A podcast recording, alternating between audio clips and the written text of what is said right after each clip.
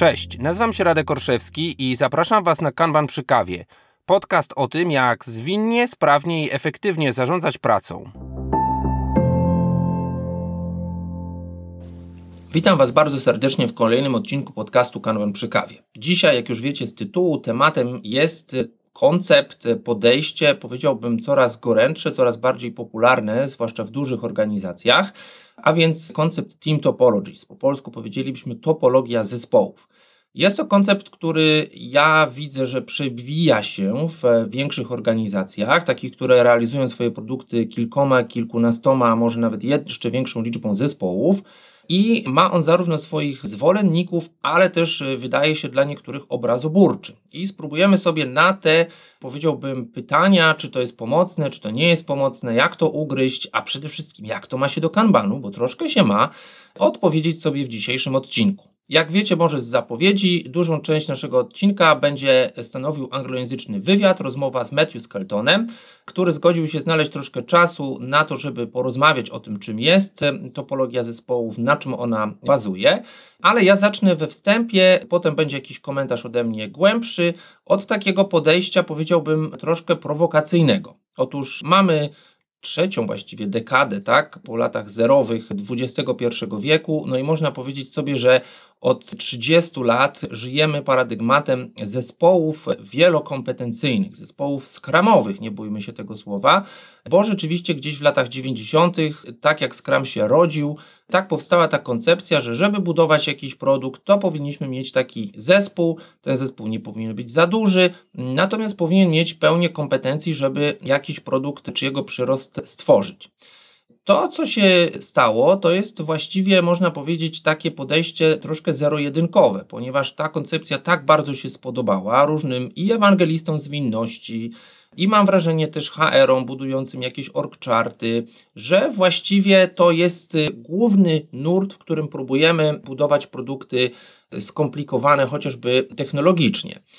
Z jednej strony jest to zupełnie naturalne odejście od takiej fabryki śrubek i nakrętek, a więc zespołów komponentowych i chcę powiedzieć od razu, że Team Topologies wcale nie oznacza powrotu do koncepcji zespołów komponentowych, ale trzeba sobie powiedzieć, że bazowanie na takim założeniu, że znajdziemy tylu ludzi o takich cechach, o takich chęciach, do tego, żeby budować takie zespoły oraz, że przy rosnącej skomplikowalności naszych produktów oraz tego, że też te produkty żyją czasami dekady i tak na dobrą sprawę mamy tam naprawdę mieszaninę przeróżnych architektur, przeróżnych technologii, to, że znajdziemy jednak jakiś sposób, żeby mieć ciastko i zjeść ciastko, żeby mieć zespoły nie za duże i niezależne, a z drugiej strony takie niesamowicie zwinne byśmy trochę, mówię to w cudzysłowie, że one wszystko będą potrafiły. No to jeszcze powiedziałbym ma w takim martwym polu pierwiastek ludzki, bo jest kilka takich frameworków, które zakładają, że rzeczywiście no wszyscy powinni uczyć się wszystkiego i potrafić wszystko. Ja myślę, że fajnie byłoby się otaczać takimi osobami. Gratuluję, jeżeli tak jest, ale rynek, rynek pracy, trochę egoizm, a może po prostu czyjeś ambicje czy wizje rozwojowe powodują, że hmm, wydaje mi się, że nawet najbogatszym firmom ciężko jest znaleźć wystarczająco dużo takich osób. No i co wtedy? I moi drodzy, to nie jest tak, że stoimy właśnie w takiej fałszywej dychotomii, że albo tylko zespoły cross-funkcjonalne i tylko takie, albo że powrót do jakiegoś takiego manufacturingowego podejścia, ty przykręcasz śrubki, ty robisz tylko frontend i tak dalej. Natomiast właśnie Team Topologies jest konceptem, który hmm, wyrasta trochę z tego, że dzisiejsze produkty, dzisiejszy stack technologiczny różni się, nie oszukujmy, od tego, z czym mieliśmy do czynienia w latach 90. czy wczesnych latach 2000.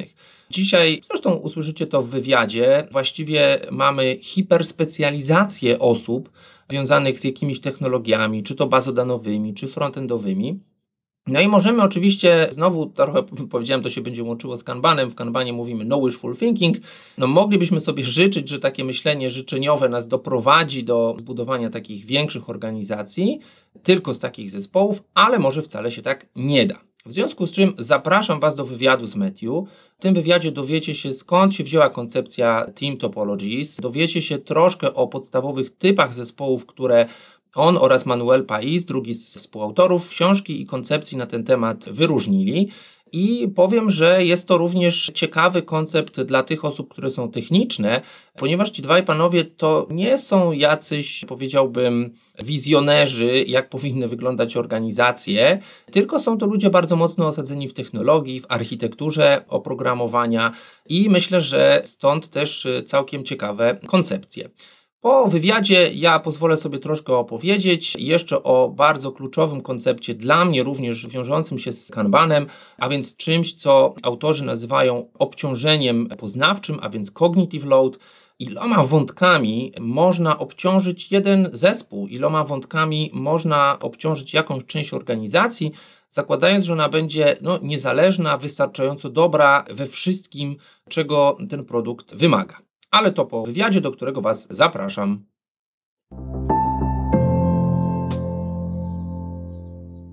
Today we have a special guest. We have an interview episode, and maybe you know the name from the cover of the book, maybe you don't. Still, as usual, I would like to ask our guest, Matthew, to introduce himself. Matthew, the stage is yours. What do you want to say about you to the listeners? Thank you, Radek. It's good to be here. Hi, everyone. My name is Matthew Skelton. I'm the co author of the book Team Topologies. Okay, Team Topologies. I heard it's a really hot title in some organizations. Organizations which are usually bigger. So we are talking about, let's just say, of project scale where we don't build something with maybe a single team, but we have multiple teams. And I recall that from the very beginning of, let's call it agile movement, let's use this phrase for now, there is this paradigm, this direction that your organization is agile, you do it in the agile way, even at the bigger scale.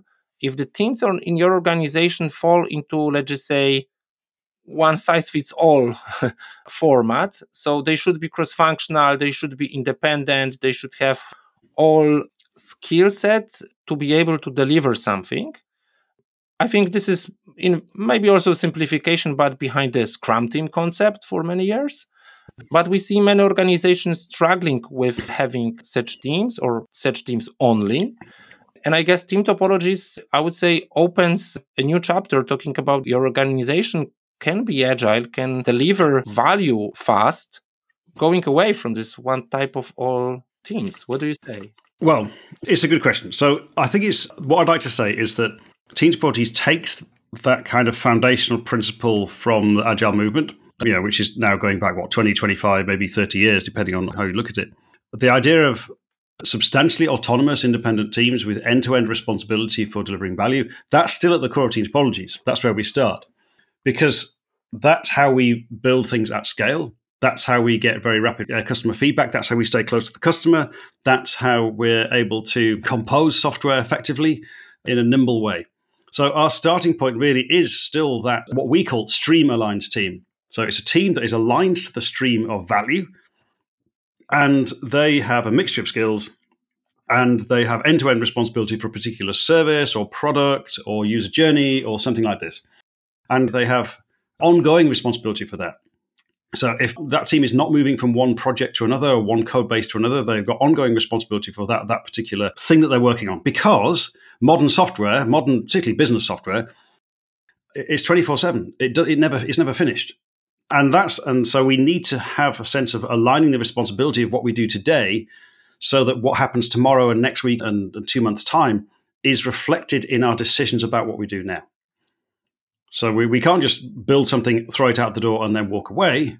We're building something we know we might get woken up at two o'clock in the morning to deal with this problem relating to database something something whatever.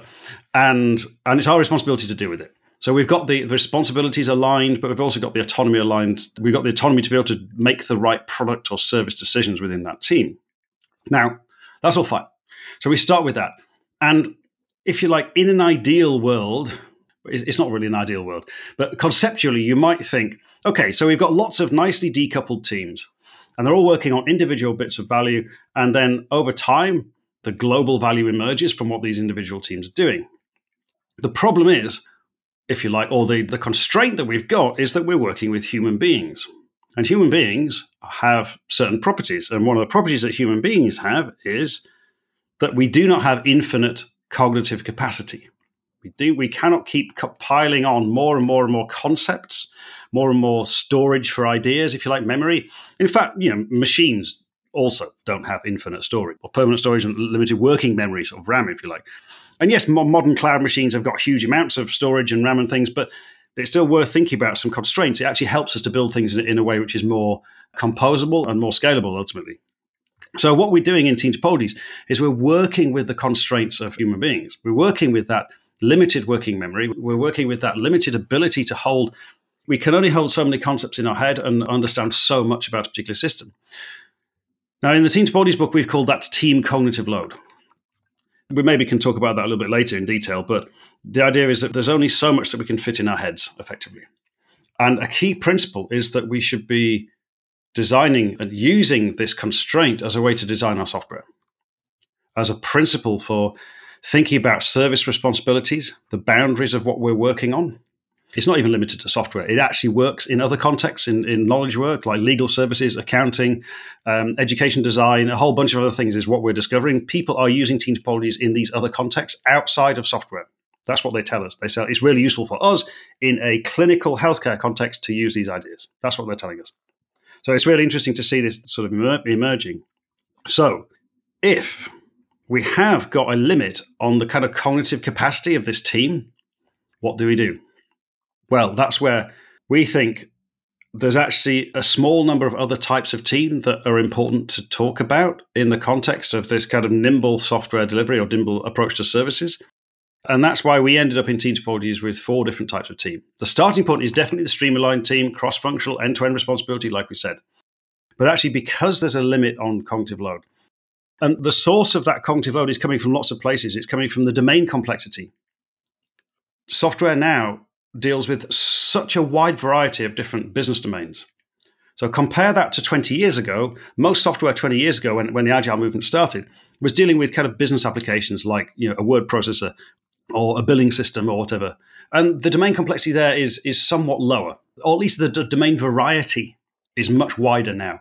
And, and arguably the domain complexity is higher because there's more regulation and this kind of thing. So domain complexity is bigger than it was when the original agile ideas came out. But the technology complexity is much higher. 20 years ago, for databases, you had basically a choice of three databases on the market, like Oracle and IBM DB2, and then maybe SQL Server if you were on the, on the Microsoft stack. And that was kind of it, basically. But now you've got not just different vendors, but you've got a whole different kind of databases, graph databases and uh, document databases and a whole bunch of other stuff like this. And so the technology complexity has exploded, if you like. Lots of different options in that space. And there's a new JavaScript framework every 14 seconds and this kind of thing. Like it becomes impossible to keep up with all of that stuff as well. So there's a cognitive load coming in from the kind of technology choices as well and just the fact that the, the size of organizations now uh, working with software, the number of people involved in working with the software is much higher than it was 20 years ago. So all of these things are contributing. And so that means that a single Stream aligned team will get to a point where it's reached its cognitive load limit effectively. And so they then can't really own that service or product or thing fully anymore. Because if they're having to deal with all of the infrastructure, all of the security concerns, all of the database concerns, all of the machine learning concerns, blah, blah, blah, they're having to deal with all of that stuff, it's too much. They, they won't make any progress on the main uh, mission. And that's where uh, it's that which drives the other three types of teaming in team, in team topologies. The only thing, the only thing driving the, the, the extra team types in team topologies is effectively team cognitive load. The concerns of flow, keeping flow inside that stream aligned team, and then dealing with, with cognitive load. We've got the other team types being enabling team, which is a team of experts. They don't build anything themselves, but they help stream aligned teams to bridge capability gaps, learn new things, uh, that kind of stuff, and detect where some new learning or skills are needed, that kind of stuff. We've got a complicated subsystem team, which is focuses on a very specific kind of like algorithmic aspect. So they might be really zoomed into machine learning or video codec or something like that.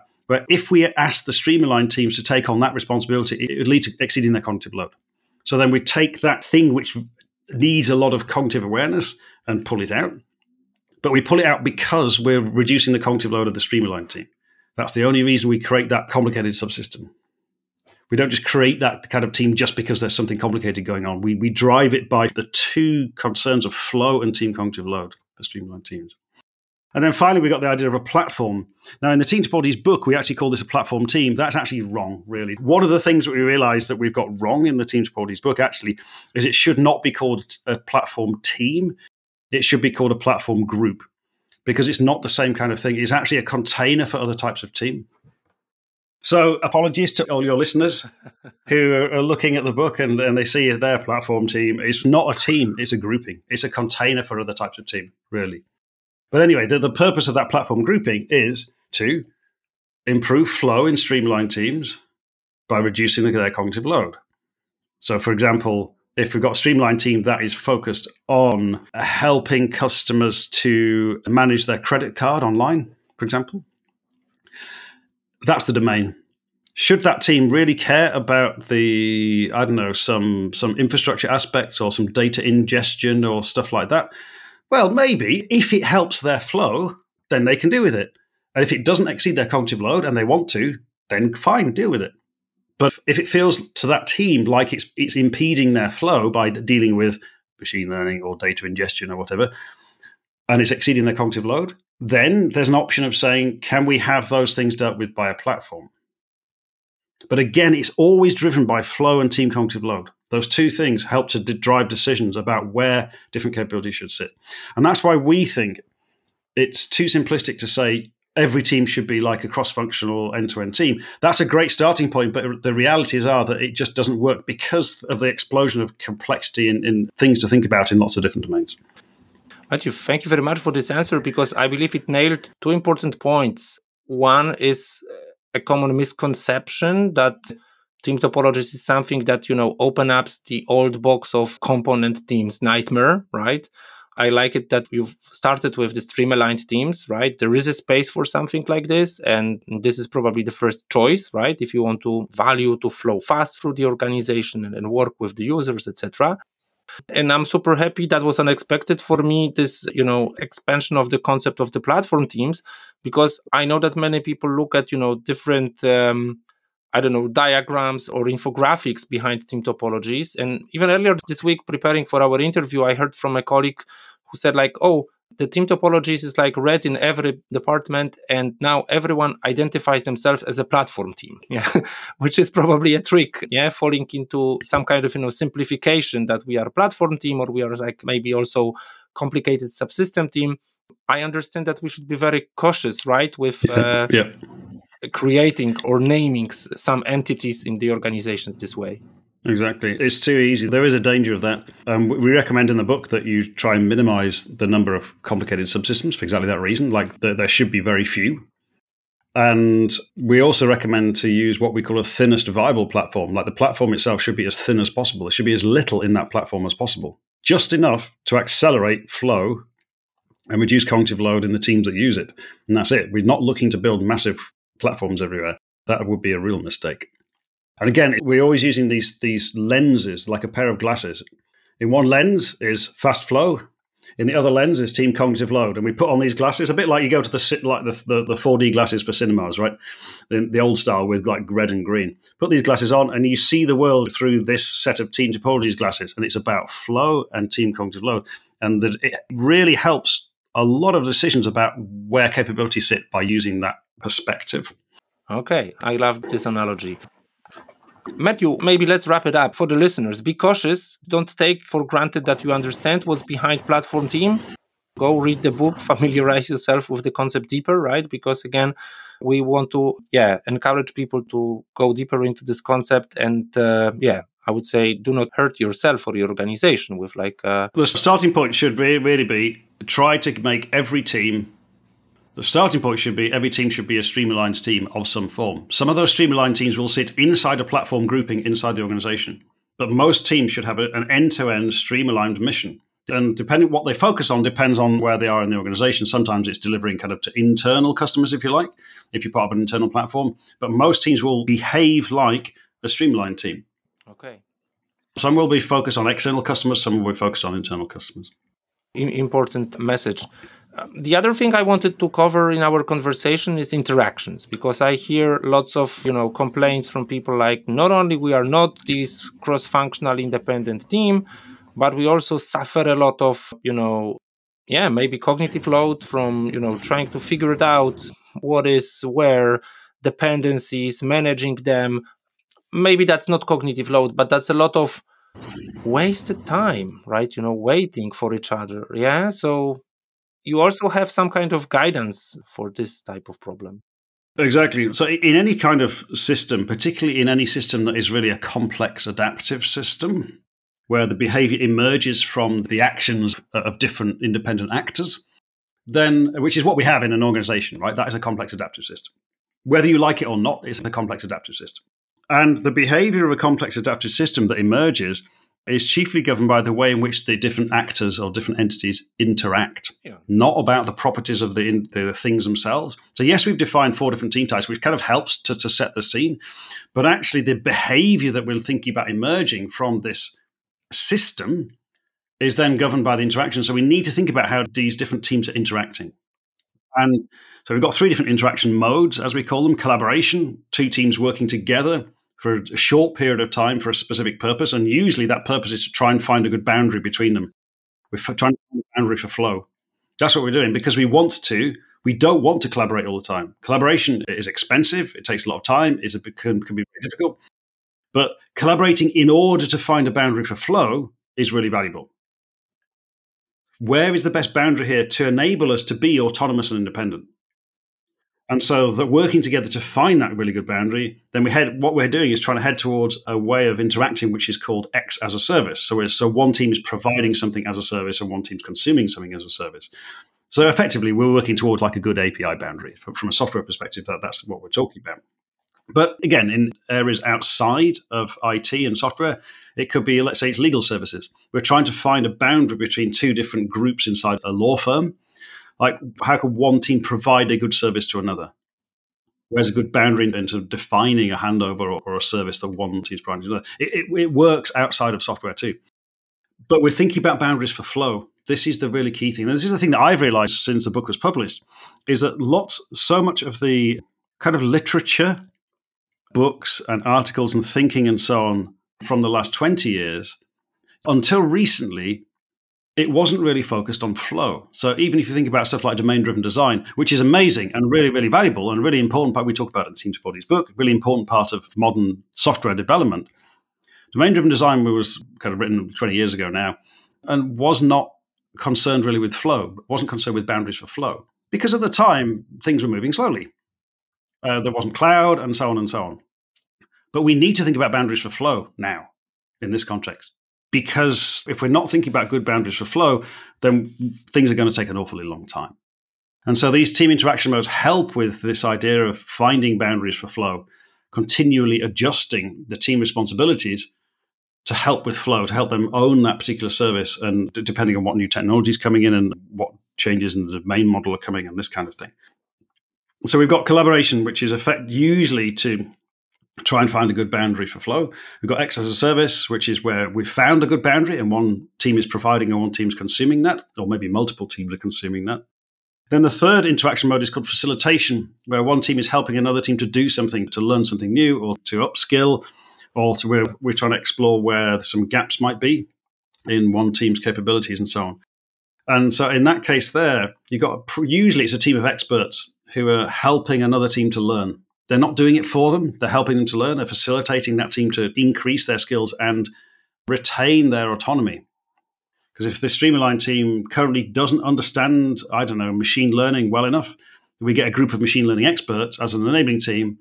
We use facilitation interaction, facilitating interaction to help the stream aligned team understand enough about machine learning so they can retain their independence. And then that enabling team then uh, stops using facilitating interaction after, say, a few days or maybe a couple of weeks. It's not a permanent interaction. Got the idea of collaboration and facilitating being temporary interactions, maybe lasting days or weeks. Whereas X as a service, once we found a good API? That could last years potentially if, if things don't change. So now with interaction modes, we've got a sense of time. We've got a time dimension about how we're thinking about our teams as being set up. We're not looking for a fixed structure in the organization with teams topologies. That's something that teams topologies did helped to bring to, to awareness. The idea that we're looking to design a fixed structure in the organization, a fixed structure of teams, belongs to the past. What we should be doing now is looking for signals that tell us when it's time to change the responsibility boundaries of teams, to change the way in which work flows through the organization towards customers or users. And we can use the combination of team types and team interaction modes as a pattern language to help us reason about what needs to happen. And that's very, very powerful. That's very, very powerful. If you find approaches that there are various frameworks out there particularly software frameworks that have taken some of the aspects of team topologies, particularly like the team types, and then use that as part of their framework. What these approaches, at the moment, what these approaches all leave out, what they all omit, is the team interaction modes. And that's uh, omitting a huge part of the value of team topologies, which is this adaptive aspect. We're not looking to create a static organization. We're looking to create something that is self sensing. The, the organization itself can sense when things need to change and need to adapt. And it's really important to use the team interaction modes. So this is in part three of the Team Topologies book. I'd actually recommend readers to start with part three and work backwards through the book. Oh. Because the part three is actually the most important bit, which is because we're building up towards part three. We, that's how we, that's how we wrote it. But ultimately, the part three with the interaction modes and sensing boundaries is the most important aspect. That's where the magic happens. And any kind of framework which just takes the team types and says, oh, yeah, well, these team types are useful. I mean, fine, okay, that's a nice starting point. But if it misses out the aspect of interaction and adaptation, sensing where the boundaries need to be, then that framework is significantly like missing out on a huge part of what we're seeing as the value in team topologies. Okay. Oh my, Matthew, it triggered so many, I don't know, feedback in my head listening to you. Maybe I'll start with one of the last ones saying, yeah, the organizational structure should be tool, right? And it's not set once in stone. So don't take it as like you need to adapt your organization to this kind of one template. So yeah, good warning. Don't stop reading the book after part one or part two you know assuming that now i know everything and you know omit the interactions uh, chapter because that would be dangerous and yeah i like uh, what you explained that uh, you know we can see the need for collaboration which is expensive in terms of you know your mental workload yeah communication noise yeah with some time frame in our heads yeah? How long do we want to have this collaboration ongoing or enabling? Lots of our listeners are definitely scrum master agile coaches different type of uh, change agents. I believe this enabling team and this is something what many coaches or scrum masters could benefit from because we hear very often like okay there's not too many people to help all the teams. Yeah maybe that shouldn't be the case. Maybe you should enable the team and go away somewhere else right with ways of working metrics whatever yeah mm-hmm. Exactly. And, and, part of the reason for doing that is uh, we don't want to create extra dependencies. We don't want to have stream aligned teams always depending on another type of team for to be able to do something. We want to give the, that stream aligned team the autonomy and capabilities to be independent. But sometimes there's new things to learn or new approaches to learn. And that's when an enabling team can be really useful. So, yes, Scrum Masters, Agile coaches can a good set of people to have helping with that kind of activity we know of a, a, customer that we had involved in banking sector in Europe, where the agile coaches were central to the way in which they ran their enabling teams, because they got that kind of facilitation experience, which is really useful. Because facilitating is quite a new experience for many people, particularly if for people who are experts. They're used to being having the knowledge and doing the work, and turning that around to become someone who facilitates other people is quite a different way of working. So it's really useful to have some help from yeah from agile coaches and scrum masters and people like that with that kind of experience. That that's super helpful. Okay, Matthew, I wanted to maybe wrap up the discussion with some kind of you know actionable or at least recommendation guidance. If someone of our listeners finds her his organization suffering from the problems that we said, right? How to approach you know a kind of journey towards yeah using team topologies as a good tool not the destination as such, right? Uh, because many, you mentioned some frameworks, especially for organizational development or software, which are like very much revolutionary. Let's stop everything what we do. Let's rename all the teams. Let's rearrange the org chart and so on. We know that this is another factor of cognitive load for people and, you know, some kind of interruption for the way the things, you know, which are value for the customer should flow because now we suddenly take care of reorganization instead of delivering product. What's your recommendation on it? How to start? So my recommendation actually is to go to our website, teamtopologies.com slash infographics. And we've got one particular infographic on there, which is getting started with Team Topologies.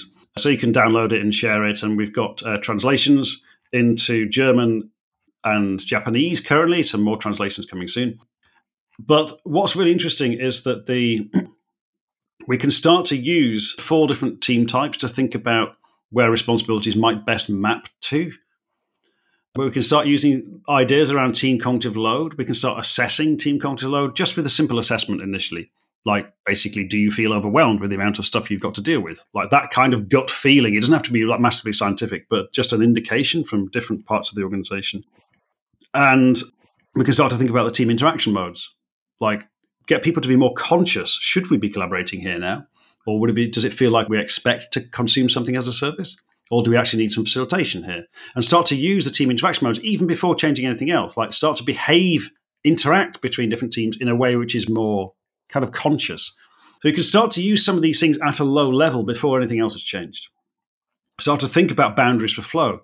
Are the boundaries around our current responsibility good in terms of flow?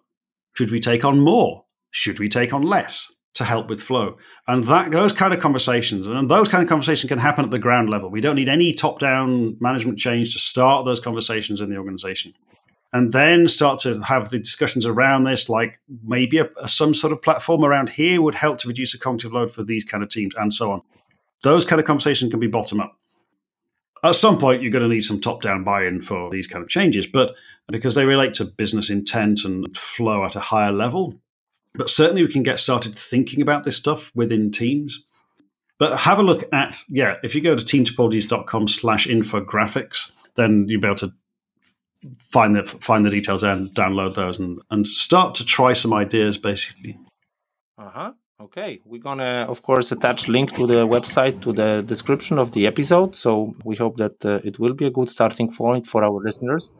Matthew, thank you very much for like bringing the concept of team topologies. I know that we haven't drilled like deeper into cognitive load but i would leave it as a homework for our listeners. I really encourage people to read the book and yeah also maybe do the exercise which is i guess also just public that you know the the assessment of the cognitive load for the teams right? And see if that's um, something that will trigger them to think about.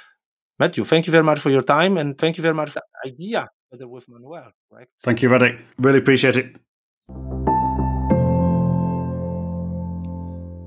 Tyle wywiadu z Matthew. Ja bardzo się cieszę, że znalazł dla nas czas, bo to dosyć jest zajęty człowiek, ale udało się porozmawiać.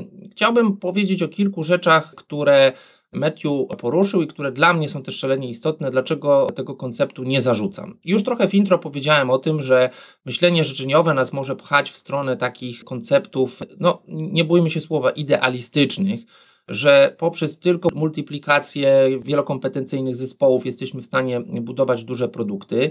To może nie być możliwe właśnie chociażby z tego powodu cognitive load, obciążenia poznawczego. Tu oczywiście jest debata, czy autorzy nie kradną tego terminu, czy w rzeczywistości on jest jakoś naukowo uzasadniony. No ale ja powiem, nie wchodząc właśnie w takie szczegóły, myślę, że to jest rzecz bardzo, bardzo intuicyjna. Otóż, jeżeli mamy zespół składający się z N osób i będziemy dokładać im jeszcze pewnych kontekstów, w których oni się muszą orientować, nie tylko znać swój produkt, ale dajmy na to, jeżeli jesteśmy w bankowości, to muszą się znać na takim koncepcie jak Know Your Customer czy Anti-Money Laundry, Jeśli mają jakiś e-commerce, który jest na różnych rynkach, to muszą mieć wiedzę związaną, nie wiem, z jakimś geolokalizacją IP albo coś w tym stylu. Nie musimy dzisiaj wynajdować takich rzeczy od zera, nie musimy ich budować od zera. Bardzo często korzystamy z pewnych gotowych konceptów. Mówimy, że wykorzystujemy takie rozwiązania off the shelf, gotowe spółki. No i teraz, jeżeli zastanowimy się nad większą organizacją, która na przykład ma jakiś swój system, system legacy, albo jakąś rzeczywiście zdrowo rozumianą platformę, na podbudowie której tworzone są różne produkty dla różnych rynków, czy to B2B, czy to B2C, czy aplikacje mobilne, czy, czy jakieś inne, nie wiem, software embedded, no to teraz może sensowne jest wydzielenie takiej platformy jako pewnego prowajdera, dostawcy usług dla tych zespołów produktowych. Zwróćmy uwagę, że te zespoły produktowe, nazywane powiedziałbym w nomenklaturze Team Topologies Stream Aligned, a więc takie skupione na jednym strumieniu wartości generowanej, na przykład jakiegoś produktu, po prostu korzystają z tego tak, jak wygląda to właściwie w no, pewnych podejściach architektonicznych w software'ze. Tutaj w Team Topologies jest dużo inspiracji, powiedziałbym, właśnie takimi zasadami funkcjonowania systemów cybernetycznych. Natomiast oczywiście można by powiedzieć, te systemy elektroniczne można stosunkowo łatwo skalować, zwiększać ich performance, co nie udaje się w przypadku ludzi, nie udaje się w przypadku zespołów. I moi drodzy, ciekawa sprawa dla wszystkich osób, które są z, powiedziałbym tutaj właśnie obozu agile'owego, a wiele osób Was takimi osobami jest. Jeśli się przyjrzymy, to poza tymi strumieniowymi, produktowymi zespołami typu Streamaligned, poza tymi zespołami, czy raczej grupą platform, oraz zespołami complicated subsystem, czyli takich skomplikowanych podsystemów, ale to niekoniecznie jest komponent, moi drodzy. Mamy coś takiego jak zespoły nazywane po angielsku enabling, czyli takie odblokowujące, takie umożliwiające czy uczące innych tych kompetencji. Ponieważ ten obraz Team Topologies nie jest taki, że zespół Stream Aligned no nie ma kompetencji X i już zawsze będzie musiał korzystać z jakiejś platformy, czy zewnętrznego prowajdera, czy podsystemu, bo być może on się nauczy na przykład jakichś kompetencji z obszarów DevOpsowych, bazodanowych, chmurowych, czegokolwiek innego. I ja bym powiedział, że w pewnym zdrowym podejściu to zespoły Agile Coachy, różnego rodzaju Agile Center of Excellence, czy jakkolwiek by się to w Waszych organizacjach nie nazywało, po prostu może gildie Scrum Masterów, to też są zespoły typu enabling. To są zespoły, które właściwie powinny mieć, tak jak to opisują autorzy w e, Team Topologies, taki koncept, że przyłączają się do pewnego zespołu, na przykład zespołu Streamaligned, i uczą ich pewnych sposobów pracy. Jakim celem? Takim celem, że właściwie możemy za moment, moment to oczywiście może być bardzo różny okres w dużych organizacjach i w bardzo dynamicznych zespołach, ale za moment my się może odłączymy, żeby robić ten enabling, to uczenie, to umocowywanie do działania, aktywowanie pewnych umiejętności gdzie indziej. Dlaczego? Dlatego, że odnieśliśmy sukces. No i właśnie może jest tak, że już w tej chwili ten zespół jest w tym wystarczająco samodzielny, żeby nie wymagać od nas takiego, powiedziałbym, niańczenia. W ten sposób opisaliśmy sobie te podstawowe typy zespołów, a więc Streamaligned, zespoły platformowe, zespoły Complicated Subsystem oraz te zespoły właśnie aktywujące umiejętności. Oczywiście ta aktywacja umiejętności może dotyczyć tak samo kompetencji technicznych, jak i kompetencji zarządzania. Ja tutaj nie mówię szczególnie miękkich, bo nie lubię tego stwierdzenia, po prostu organizacji pracy. Ale co jest bardzo, bardzo istotne, co też w wielu różnych uproszczeniach, powiedziałbym, budowania jakichś modeli skalowania jest pomijane, to jest to, że w Team Topology kładziemy bardzo duży nacisk na co? Na interakcje, interakcje zespołów. Otóż autorzy twierdzą, i myślę, że znowu jest to pewnie do udowodnienia, że interakcje zespołów rozumiane jako taka bardzo intensywna współpraca, po angielsku byśmy powiedzieli collaboration, ale to nie jest to samo co cooperation, tak w ogóle w języku angielskim. To jest bardzo, bardzo kosztowny sposób interakcji. I teraz, jeżeli założymy, że wszyscy w organizacji ze wszystkimi, wszystkie zespoły ze wszystkimi mają prowadzić właśnie taką intensywną współpracę, to może się okazać, że to będzie znów bardzo duży koszt obciążenia takiego poznawczego, ale też takiego kosztu koordynacji pracy, co też w języku Kanbanu występuje. I mówimy sobie, raczej powinniśmy budować takie systemy, w których ten koszt koordynacji pracy, w ogóle sama koordynacja pracy nie jest zaniedbywana, ale sam koszt koordynacji pracy powinien być raczej zmniejszany. Autorzy Team Topologies mówią o tym, że oczywiście kolaboracja, zwłaszcza pomiędzy zespołami Stream Aligned budującymi jeden produkt czy podobne produkty w oparciu o, nie wiem, tą samą platformę, mogą być jak najbardziej potrzebne i cenne, ale że to nie powinien być explicite jedyny format interakcji pomiędzy zespołami. Jeżeli jesteśmy platformą, jeżeli jesteśmy platformą, która świadczy swoje usługi czy stanowi podbudowę dla różnych produktów, to być może sensowniejszym będzie stanowienie współpracy X as a service, a więc po prostu takiego no, API, takiego mikroserwisu czy serwisu, który platforma stanowi.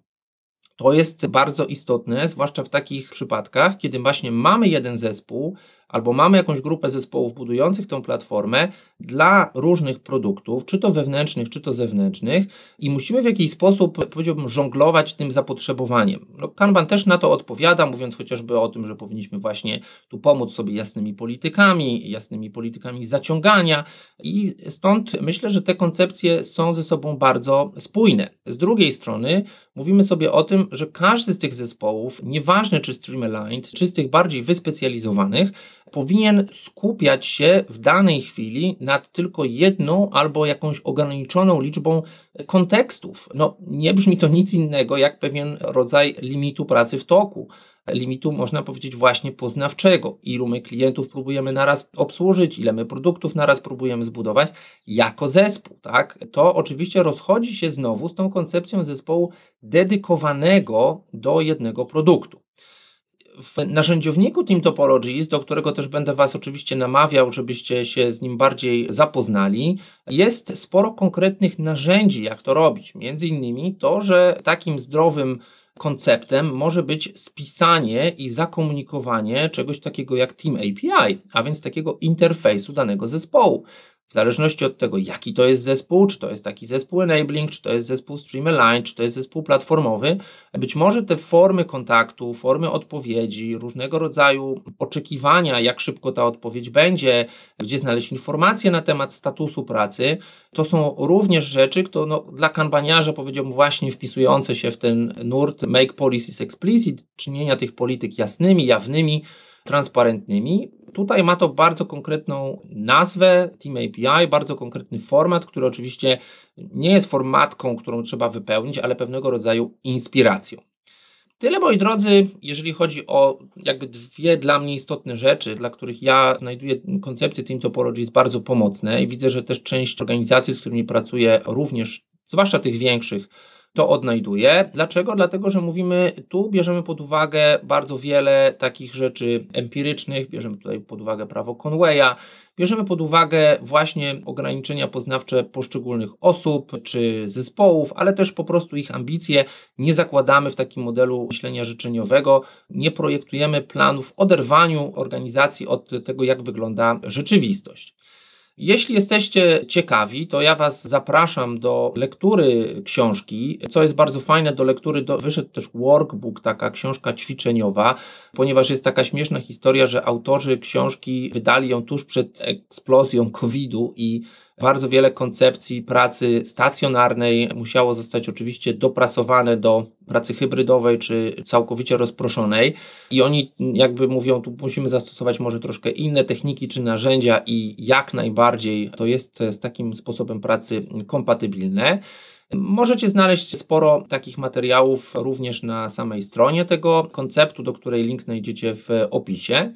Ja tradycyjnie jestem ciekaw e, Waszego feedbacku, czy w Waszych organizacjach ktoś tą książkę czytał, czy ktoś może ten koncept przyniósł, a może już go wdraża ponieważ to jest również koncept ewolucyjny, a więc tu absolutnie nie mówimy, że nanosimy jakąś siatkę organizacyjną po nowemu i to jest pewien niezmienny obraz w organizacji. Tutaj raczej mówimy o tym, że jest to właśnie pewna transparentna ewolucja, którą chcielibyśmy w organizacjach widzieć.